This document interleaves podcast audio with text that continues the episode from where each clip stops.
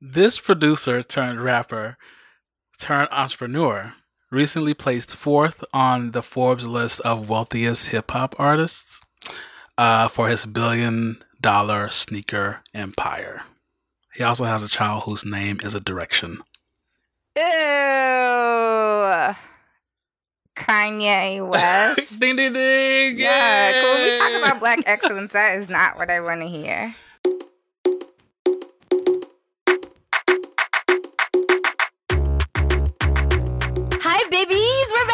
Hi, hey y'all! Thanks for waiting for us and for listening to the first episode of the second season. Second season. We're back in here like we never left. That's a nice song. Yeah. And this is Shayna, by the way, but y'all know that already. Hey, and I'm JJ. Um, so we took a little summer break. It's been a good summer. I mean, it's still happening, but um I feel like it was nice to like turn my brain off from awareness for a month because that that does get tiring. Mhm. But uh, you know, the world's crumbling very quickly. So we had to come back and make sure that we keep y'all informed, we stay informed because like knowledge really is power. yes, it is. Yeah. Wake up. Are you with us?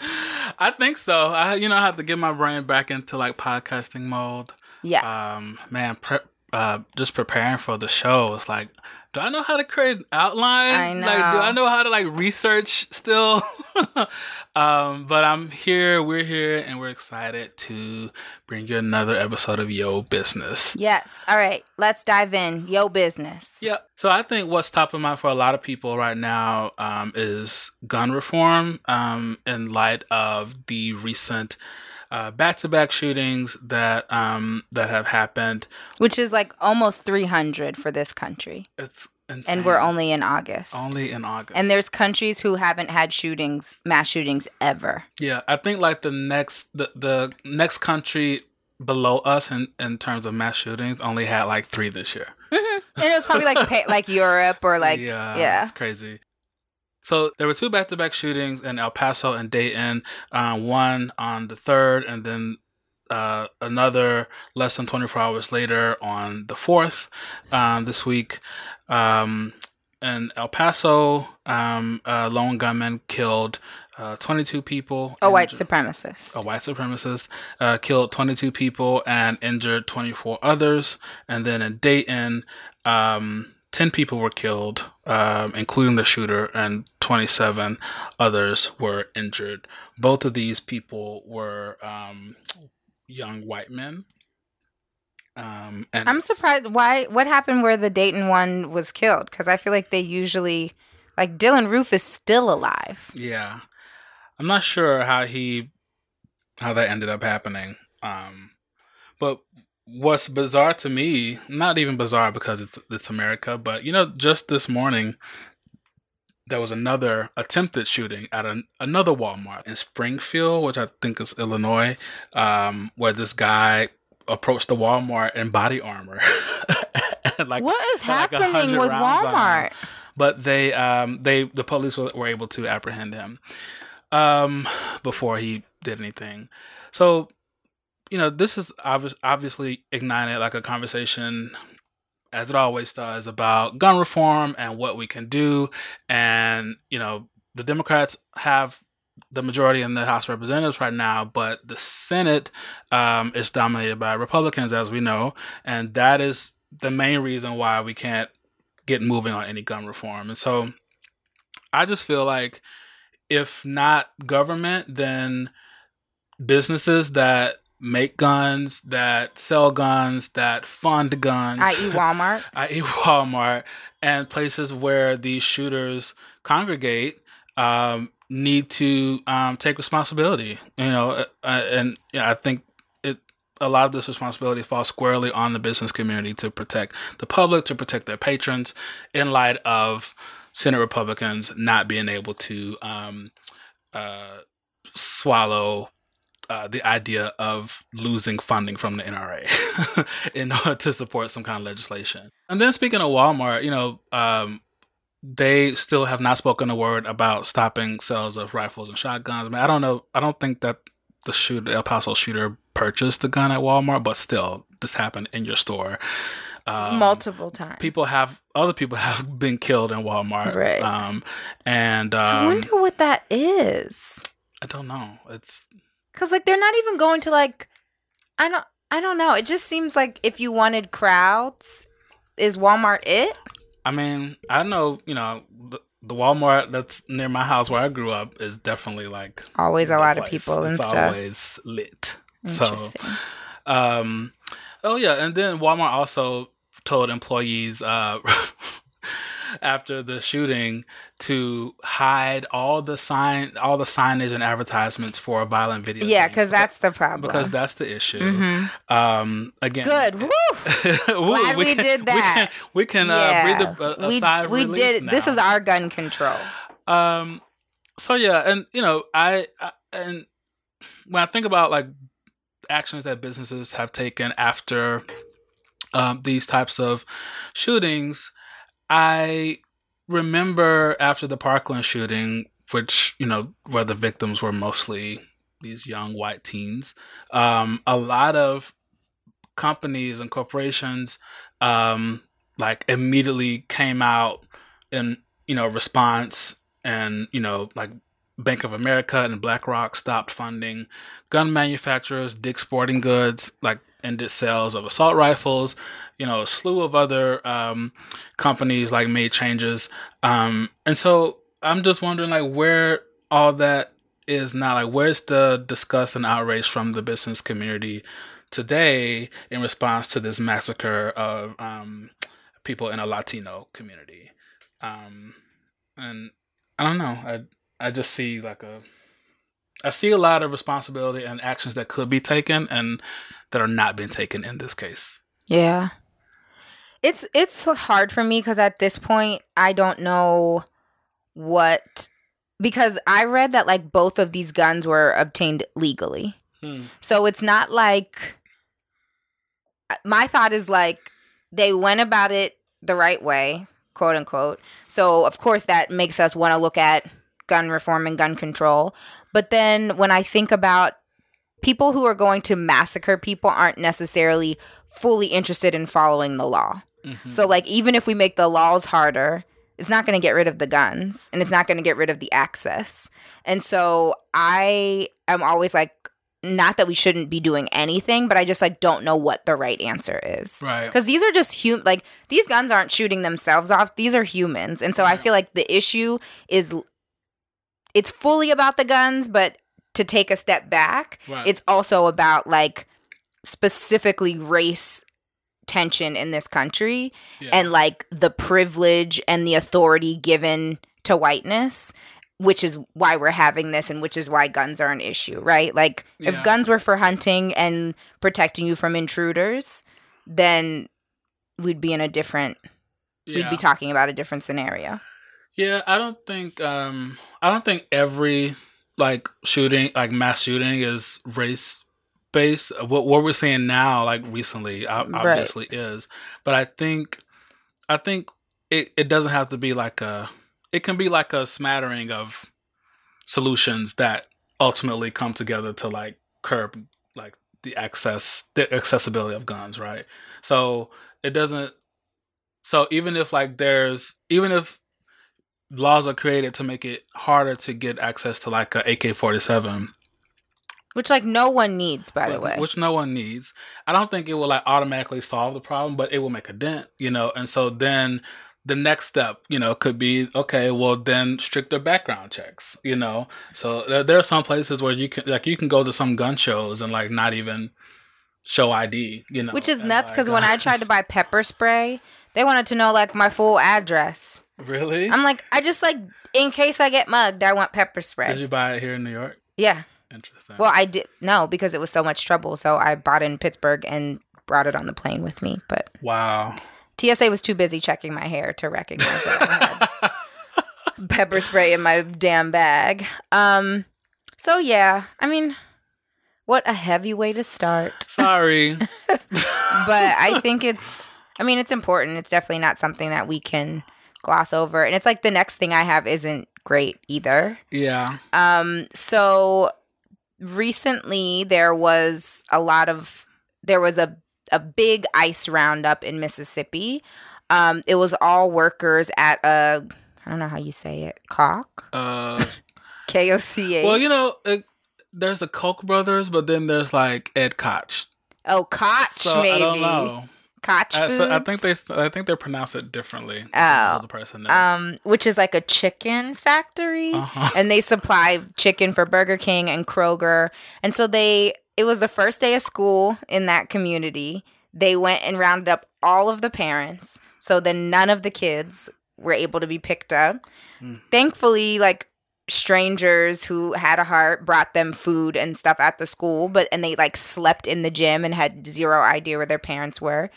And the craziest part to me is like the this company had already been sued for hiring undocumented workers. Mm. And so it's So they like didn't go after them. never and they probably never will. And that's the crazy part to me is like if if we're so strict on law, a big law was broken Mhm. when they hired all these undocumented workers Mhm. and oh and they were all they've also been like sued for sexual harassment and like workforce discrimination like they, it's just an awful company in general Yeah. but they seem to be fine Well, I mean, that's just like Trump. He's advocating for like, you know, a wall and all this BS, but he also has had undocumented, plenty of undocumented Tons. workers at Mar-a-Lago, Tons. Trump Tower. So and i just like also feel like it's so funny for him to be so anti um, mexican specifically because you know his housekeepers aren't white right, it's like so who's gonna clean your house then Melania. Right. She's not even there.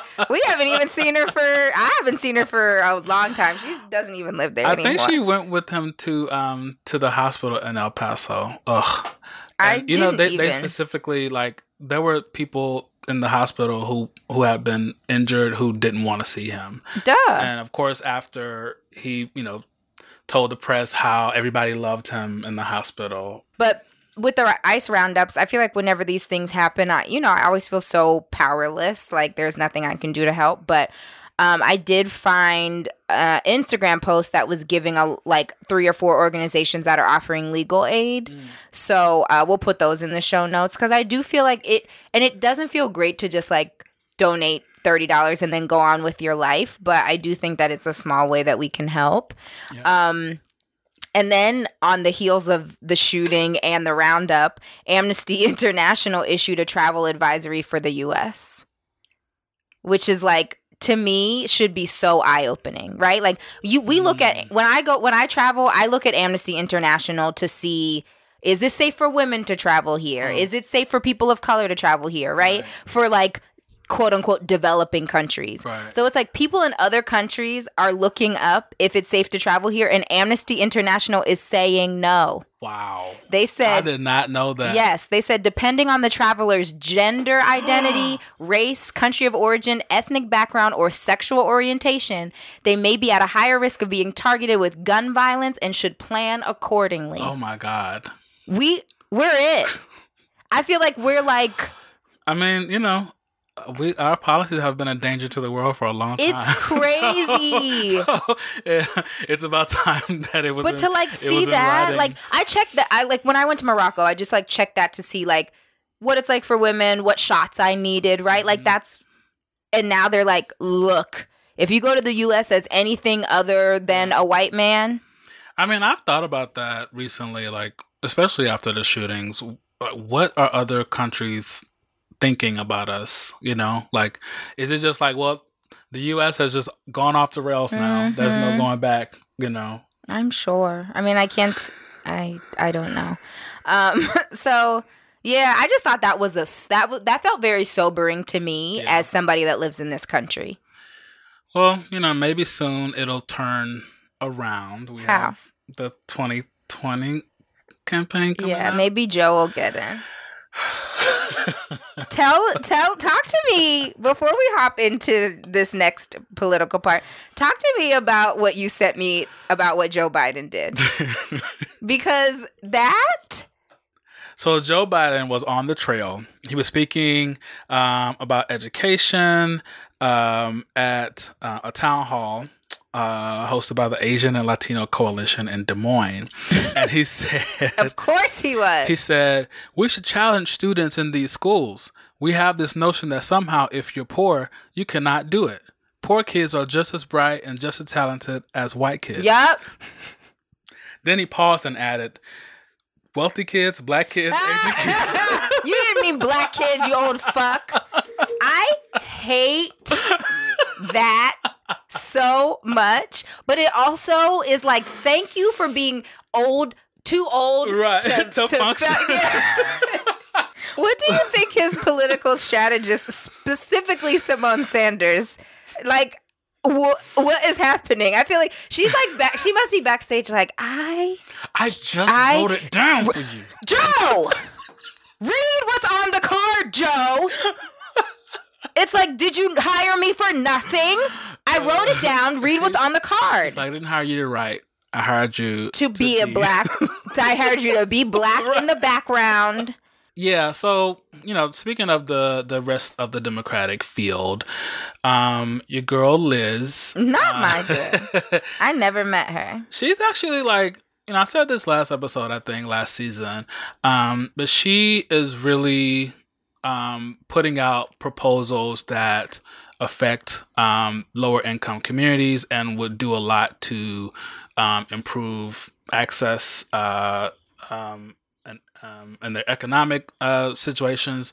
Um and I'm I'm really like feeling it. So yeah, and I read an article this morning uh, on CNN Business or Money or whatever it's called that even like some wealthy hedge white male wealthy hedge fund head people are leaning towards her even though she's like proposing tax cuts and they don't like that but she's very like plans to be very hard on China and like all of this tariff foreign war. And so they enjoy that part of her. And so I, I do think she's like she's almost like casting out wide enough net that everyone can grab on to like good Mhm. ideas. But i also feel like that's dangerous because i do I, I feel like i've heard a lot of people say that with trump right like they they really liked his tax thing or his finance thing or whatever and like ignoring all these other things Mhm. so it just kind of like worries me when it seems like you're like putting out just like enough handles that like everyone can hang on to one of them yeah um I don't know. I I see what you mean, but to me, like a lot of her proposals have been like straight up like like left of the left. You know, like this. So this latest thing um, is that she wants to offer free broadband internet. Um, so. Uh, she would offer grants as president that would cover 90% of installing broadband and uh, um, and 100% um, of the internet broadband on native lands and they'd only be available to nonprofits, government agencies, and rural utility cooperatives. So, like, you know, your Verizon and AT and T would not qualify for like you know these uh, um, these grants to cover uh, installing internet. I do like like even reading about her tax proposals, she really typically from what I've seen ties it back to trying to close the gap of wealth inequality. So it's Mhm. like she seems to at least recognize that like we need to not forget that that's that's why we need this because Mhm. rich people are like it's unfair. This is not a socialist society, And but it's like you'll be fine. but and you'll be fine and this is why we need to do it because these things are realities so i do enjoy that part about her she's not my girl yet but i do feel like she's Yeah. she seems to be a sharp one Kamala also said she uh, wants to help close the wealth gap among Black Americans by proposing a $74 billion uh, fund or grant for Black HBCUs and businesses. I Hmm. guess I guess Black HBCUs um, a double a double uh, redundant, a bit redundant. So yeah, for HBCUs and for um, black-owned businesses. Hmm. Um, so I yeah, there's some good you know We'll see. coming out um uh, from the candidates. did you know that august is national black business month I didn't know that. yeah i just like read that that should have been the fact for today I actually should have. Um, Yeah, I was just thinking that when you said for black businesses. Mm. So, and apparently it's like been a thing since 2004. I wonder if Kamala launched it in honor of the month. oh, maybe. Because I feel like she did something about uh maternal health during like Black Women's Health Month. Oh, oh, I forgot she was a Howard alum. So this week we lost such an icon. I it's so Toni Morrison is my favorite author. I feel like you and I have talked about her a lot. Like a couple maybe a month ago I like played hooky from work to go see her documentary. Like I'm just like very um and it's it's more recent than I feel like a lot of black people cuz I just didn't read a lot of black authors growing up. Hmm So I feel like as I get older, I'm just like, you know, choosing my reading very carefully. Um, and last year, I started reading only Black female authors, and so pretty much every other book was one from her. Um, so she she passed this week at 88, hmm and I feel like it was such a beautiful time on social media specifically of just everyone saying like how much they, their lives have been changed by her. And um you know seeing the documentary was so inspiring because she didn't publish her first book until she was 40 I still have to watch that, like we all have time and she which is super inspiring for me. yes and she also just like walked the path right Mhm. like she she didn't like wake up one day and she was a nobel prize winning author she like was an editor and she just like had some kids and she got married and it didn't work and was like she a book editor? hmm but at random house Oh wow. um and but then in when she was doing that she like found other black voices who she could lift up until she had put her thing out right and so like she i feel like it's just a reminder that like uh you know what Hav talked about in his episode last season about like micro progressions and how like we don't feel like that's the big thing but like she just like hired a black copy editor and then she like found a black author and like she just kept like creating this uh environment yeah. and then she came out with bluest eye and i feel like while obviously it's devastating that she's gone i'm just like so thankful that we have her language now and forever Yeah. And um there's a clip that's been going around they showed it in the documentary about a white journalist who asked her like when are you going to start putting white characters in your stories and she's like i've had i've had white characters in my stories and she's like no as the focus Oh. and she said to the journalist, she said, You don't understand how racist that question is. She said, I never asked Tolstoy to write for me. Wow. Tolstoy wrote about what he knew. I feel like it it was a reminder to like all of us, but specifically to those of us who are writers, Mhm. that like it is our responsibility to tell stories and we are doing ourselves and the world a great disservice if we don't. Um so yeah, it just was like, you know, Why sad look that she's like not that here. But looking at both of us, I haven't written in a year. Yeah. So it's just like it it would be it's like waking up and like not doing human things, right? Like Mhm. we are this is like why we are here. Yeah. Um so but yeah, we are, but we're also telling stories, you know. we are but we're writers. Yeah. And for me, I know that like I'm supposed to be writing. I think Mhm. this is like a great segue back into it, but like that is what I'm supposed to be doing. Speaking of writing, Yeah. you had a big piece come out this week. I did on Monday. Um, I had a cover story go out for Fast Company, which was about um, tech entrepreneurship in Atlanta, and I guess you know. So in the in the piece, we highlight um, not just um, you know the people in Atlanta who have built it to to what it is now, as far as like startup and tech culture um, folks like Jewel Burke Solomon, um, who um, started a company called PartPic and sold it to Amazon, who still works in, who still lives in Atlanta. There's also Paul Judge, um, who uh, you might have seen on Real Housewives of Atlanta, who's Mhm. also Tanya's husband, Tanya's or fiance. boyfriend? Oh, okay. um, So there's folks like that. A lot of folks. I did like 50 or 60 interviews for this piece. Um, but then there also uh, because there are people leaving Silicon Valley on the West Coast to come to ATL. Um, we highlighted Tristan Walker, who's been on the podcast.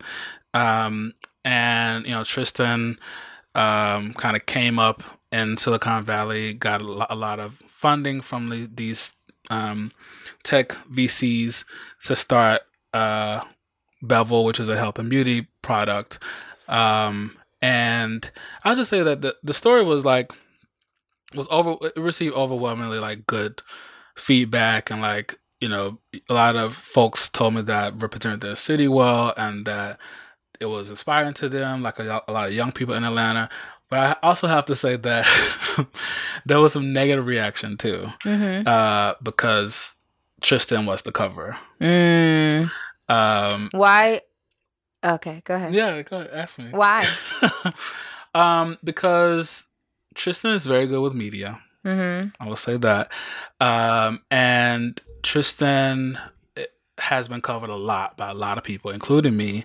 Um, and a lot of people felt like if if we were going to go to Atlanta and write about the Atlanta startup scene, then Tristan, a two week transplant, you know, should not have been the cover.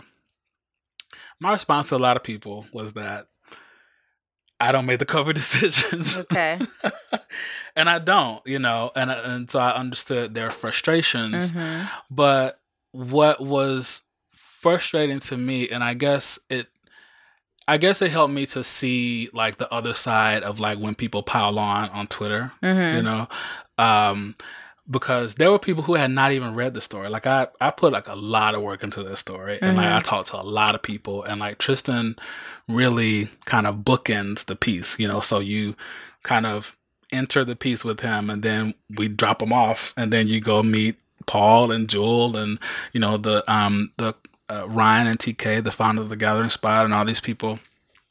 And then we're back in Tristan's backyard, and then the story ends. Mm-hmm. Uh, and so, um, the, but the story is about like, you know, the the importance of like ownership and like how this how all these like white owned tech companies are moving into Atlanta and you know questioning whether or not they are or will invest in the city as well Mm-hmm. so there was a young black CEO who um who um reached out to me and he- he actually called and we talked we had a very long conversation like a 45 minute long conversation about like community and like you know everybody in in the black tech ecosystem like having a role you know Mhm. and having um in a sense having each other's back right and and kind of how until we own more of the media platforms Right. like we you know we can't get mad about you know a cover decision you know um so i don't know it, it, Well, I think we can get mad at it. we but can't get mad but but not at the detriment of like the overall like prosperity of all of us you know Mhm. like again like I, th- there were people in that story who did deserve to get shouted out you know Yeah. before the, what i said to this this ceo is that you know it would have been nice if people commented first on the content you know or or the content and the cover as Mhm. opposed to the cover without even re- there were people who like very smart people who just didn't even read the story Mm. um but that being said it got a lot of a lot of good reception and um you know I, one of the places i wrote about was the gathering spot um which we've talked about on here before with Mhm. um with the the the co-founders of um homage. homage, not homage. Mm. um, um, and uh, the Gathering Spot is like this, you know, this private membership uh, in Atlanta, like a kind of a workspace. They got podcast studios and all that, and an event space. And they had a panel there um, based on a lot of the what we were saying in the story. And so a lot, a lot of people who were featured in the story, like, like came together and like invited like black entrepreneurs and creators Oh, that's to, cool. to, the, to the event and they po- were posting on on social media, and that was really cool. And it was kind of a reminder, like, okay, it's okay. This is like this is why I do this. Like, Yeah. you know, like Tristan was on stage with you know a lot of other people, you know, in the story, and um, don't know the content of the panels, but I I hear that it was very good, and um, so yeah, I guess this is like a part like shameless self promotion for the story, but Mhm. also a part like you know if you um, I think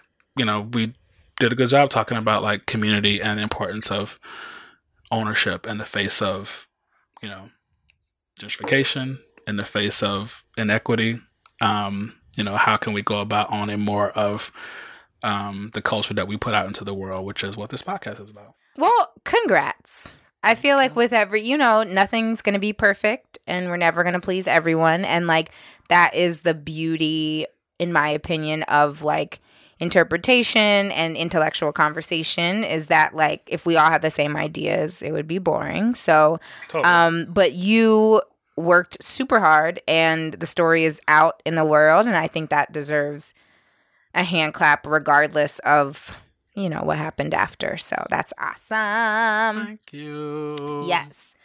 Okay. So we decided since it was our very first episode of season two that we wanted it to be just us. So we pushed our guests to next week. Mhm. We have awesome guests coming up. But this week we wanted to take the L, the learned from LLC, and kind of just like make that its own part. So our next segment will be our learned, where I feel like we both just have like two very like logistical things that we learned over the summer that we want to pass along. Yep. Um, so mine is Easy Pay MetroCard. Have you heard of this? i haven't Girl, hold on to your panties. It's it it is life changing after living in this city for six years. Tell me about it So, MTA, you go on Easy Pay MetroCard, or let me see the website because that's what the card is called. Mhm. Um, we'll put the link. So you go, yeah, it's like new.mta forward slash easy pay. So you get this card in the mail. You hook up your debit card to a Metro card. Mhm. You get a card in the mail. It's gold, number one, which is tray chic. and you can put whether you want it to like refill card, like an amex like a gold Metro card. okay Yes. Not like a debit. So, it doesn't clang when you No. drop it on the table No, when Okay. you when you're a white woman and you throw it at yeah um so you yeah and you decide whether you want it to renew monthly or you want it to renew once it hits below a certain amount okay but what it means is that you never have to stand in line to refill your card or try to make the train and then you swipe and it says insufficient insufficient funds fu- it will that will never happen and the Oh. awesome part of it to me is that you also register it. So if you ever lose it, you have a card number, you go on there and like shut it down so no one else can use it and they'll send you a new Okay. card. I'm signing up for that Yes. today. It has changed because every Monday I'm like oh, missing the train because Mm-hmm. the line is out the subway station or the machines aren't working and the people in those booths do not want to speak to you or help you. Mm-hmm. And so this just means that will never have to happen. I love it. So Easy Pay Metro Card, I am so someone who has lived in New York for like 15 years told me about it like very nonchalantly. And I was just like, mm-hmm. "What? Like why doesn't why isn't this everywhere? Why doesn't everybody know?" I like it. Yeah. Thanks for that piece of advice. You're welcome. What'd you learn? So I learned about. So I guess I want to couch this all into like something called like work automate work automation. So I am going to start like doing better about making technology work for me. Mm-hmm. So G and I heard about this a while ago, but I had yet to use it. So Gmail has a new feature where you can send an email but like schedule it. I do it all the time. I love it. How did, did how did you know about it? Uh, my friend Erica, who I really want on the show, told me about it because she is the most efficient. She like Uh-huh. is the person that has told me about every play I've gotten. Like she just knows everything. Um, and she's the most efficient person ever that I've ever met. I used it for the first time last night, and I ju- uh, there was still kind of some anxiety for me about like whether it would really send Mhm. or something. But, But like this does. morning, the person like responded. and Yes. was like, "Yeah, got it." You know. Um, And so- I like it for hard emails too. Like when I'm sending like an email I don't Mm. necessarily want to send. Yeah. Sometimes it's just nice to be like, send it at 9 a.m. I'm going to bed. Yeah. Yeah. So I I love that. Um, it was super helpful, and it made me feel like because there are times when not only just a hard email, but just stuff that you put off, and like you, it might be you know I don't know about you, but sometimes I'm working super late, and so I don't want to send an email. No, I need my sleep.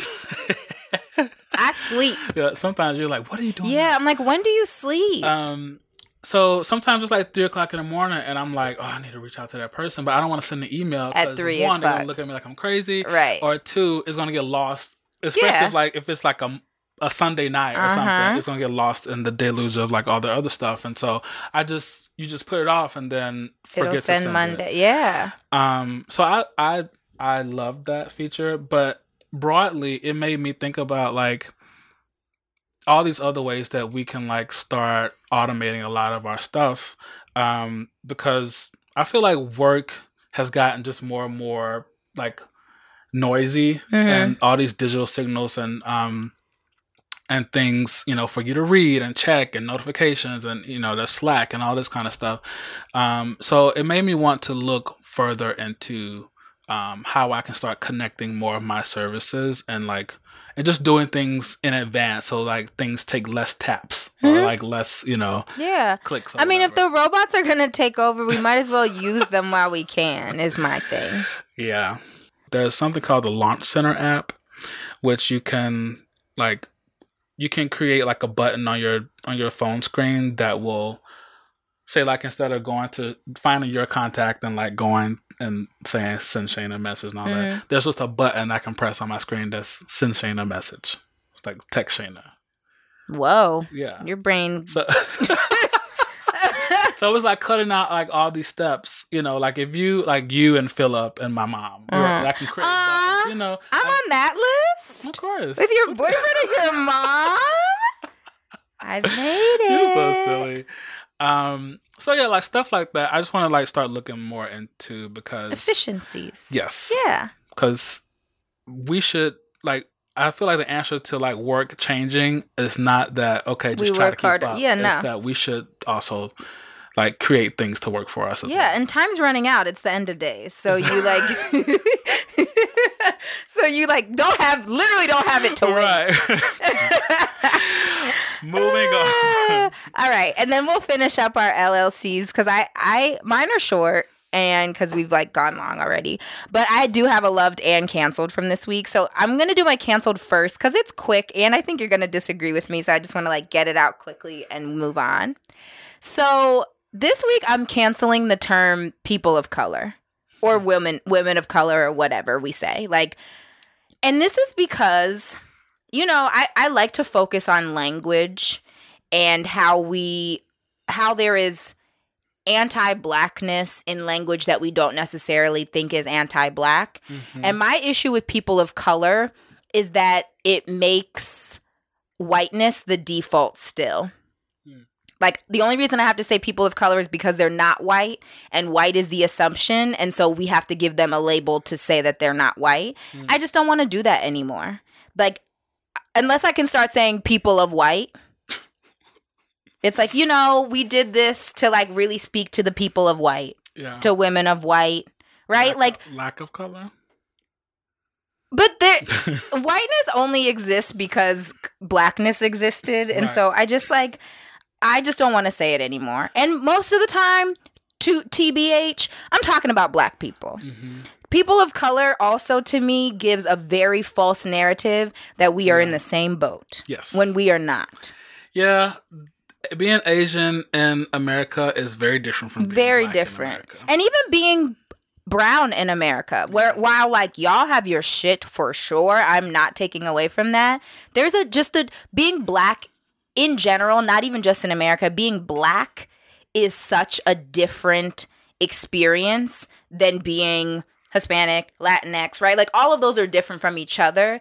And like while I understand the intended inclusion of people of color, Mhm. I don't like the reason that we needed it. And I don't like th- what feels like the whitewashing of the reality of what we're saying. Yeah. And so it's like, I think we can take the time to say, Black people, Hispanic, Latinx, Asian, whatever we're talking about. yeah. Um, so I'm canceling it. I don't want to use it anymore. Okay. I'm down with it. Okay. I mean, I'm down with you doing it. Yeah. I don't know if I would do it. Um, but it does give me a lot to think about.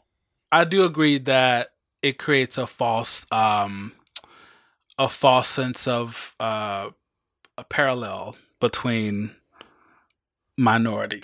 Yes. And then my love is have you seen the video of Lizzo and Megan Thee Stallion? Of course I've Oh, it. I've watched it several times. Listen. like I number one, I'm going to see Lizzo next month and I'm so excited. oh really? Yes. Oh. I, I bought the tickets forever ago. Uh-huh. Who you going Um, with? My friend Mimi and Helen from work. Yeah, And she don't ever invite. I just see. I just put her in my top three, and she don't ever invite me nowhere. What? This we bought these tickets so long ago, and they were also very expensive. So like, I, I don't. I'm glad we bought them because I don't know if now I would. Mm. But, um, this video we'll put a link. It's just like when black women link up. The world smiles. So it's Lizzo on the front steps of her Malibu mansion that she rented for the month Mhm. with Megan Thee Stallion twerking a couple steps below. Mm-hmm. Lizzo, i.e., Sasha, is on the flute playing Shake That Monkey. which is a classic. and then also like screaming the lyrics Uh-huh. as Megan twerks. I love she was like, do, do, do, do, do. hey, do, do, do, do, do, do. Uh, I it just filled my heart with such joy. Yeah. And like it's funny because this is connected to my people of color thing because somebody like wrote in the comments like, "Man, women of color are like untouchable," and it's like black women, I saw that. I Black saw women. black women, black women. Y'all don't get a part of all of it. These are black. These are two black women. Get c- cut it out. And that's the thing. I feel like black makes people uncomfortable Hmm. because even when we're talking about black women, we say people of color because I Hmm. think that we feel like it's a little more include. I don't want to be inclusive Hmm. with blackness. We're black. I'm proud of these two black women just out here having a hot girl summer. What did you love or cancel? So I guess I'll start with my loved, and um, know, this isn't super recent, maybe a couple days um old. It will be a few more days old by the time this podcast comes out. But Eddie Glaude, who is a um an African American history scholar, um, came out. Um, so he was on, he was on MSNBC, and it was um they were asking him about um the shooting in El Paso and about just some of the the history of racism in America and how you know it's easy to blame it on Trump uh, what's happened but he you know talked about how a lot of the things that we're being confronted with today is because um, white people refuse to give up the notion of being white um, and to leave behind and, and and white in the sense of like whiteness as in better than every other race um and and you know because as you say there has to be A nigga. mhm. uh, Oh, I did love this video. um and so it's about three minutes long it was just super powerful and something that you just don't see on network um um on mainstream on cable news anymore because you know it was just so like let's get to the let's get to the good stuff let's get to the to the quips and the and the digs and the whatever but they just let him talk for like three minutes straight Mhm. i won't like play the whole thing but i do want to play just a bit of it What we know is that the country has been playing politics for a long time on this hatred. We know this. So it's easy for us to place it all on Donald Trump's shoulders. It's easy for us to place Pittsburgh on his shoulders. It's easy for me to place Charlottesville on his shoulders. It's easy for us to place El Paso on his shoulders. This is us. And if we're going to get past this, we can't blame it on him. He's a manifestation of the ugliness that's in us. I've had the privilege of growing up in a tradition that didn't believe in the myths and the legends because we had to bear the brunt of them.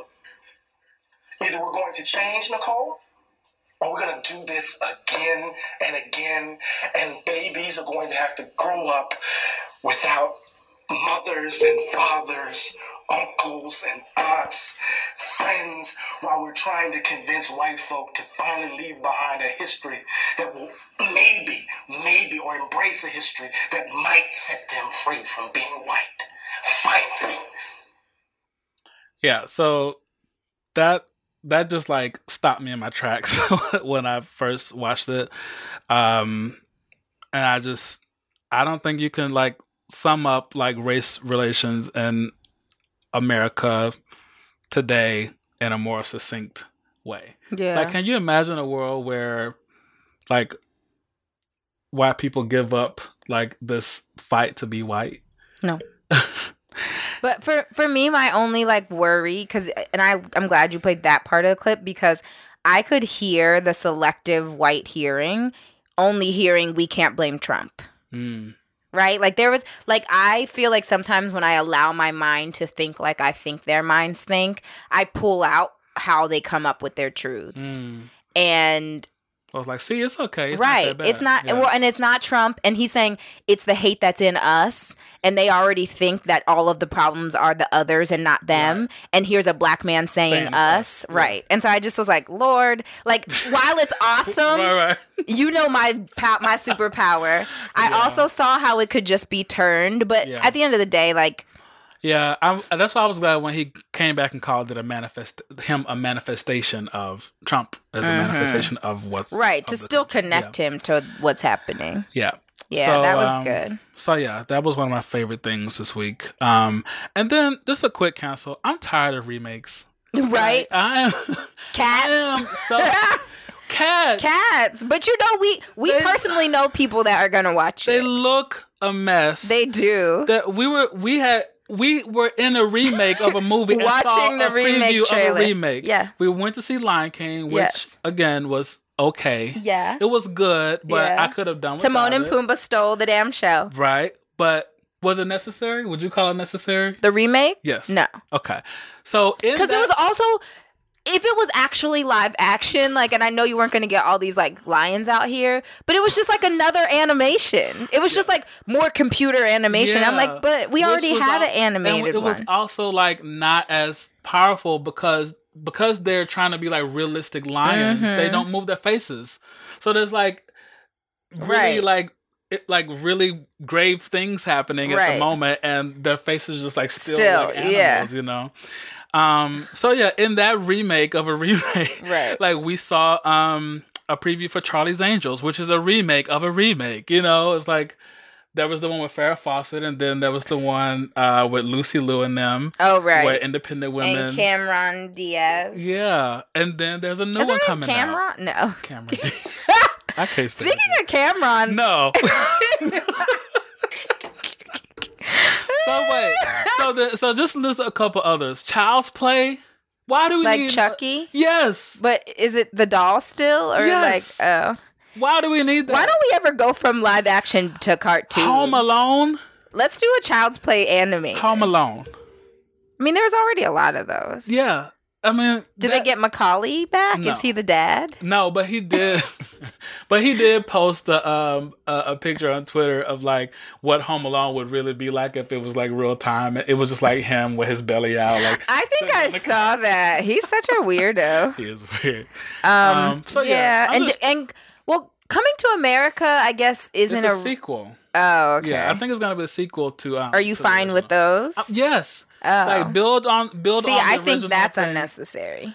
I don't. I think some sequels are much better than the first. Like what? Except for Sister Act two, That's a lot. You can't Sister say, Act you can't say like what and then say except what. but that's it. and maybe Toy Story three was very good. Uh huh. Well, most of mine will probably probably be comic book related, which I know you're gonna roll. Your Oh yeah, no, so. I don't know anything. X Men. Two was better than was X-Men? better than X Men One. Avengers Endgame. Well, Avengers Infinity War like was a sequel uh, on upon sequel upon sequel. Meanwhile, according to Yahoo, Disney has set the record for the highest grossing year for a Which is why they keep doing it. thanks to Aladdin, Lion King, Avengers. Um, so yeah, we know why we keep why they keep Exactly. doing it. But I just think And we keep watching them. we keep watching them.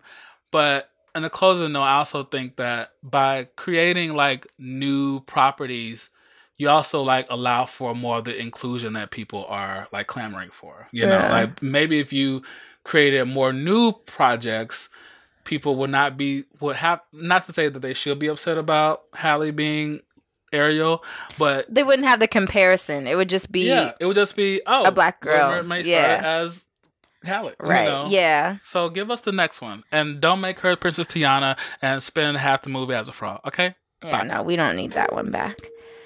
All righty. we did it. How you feel about the episode?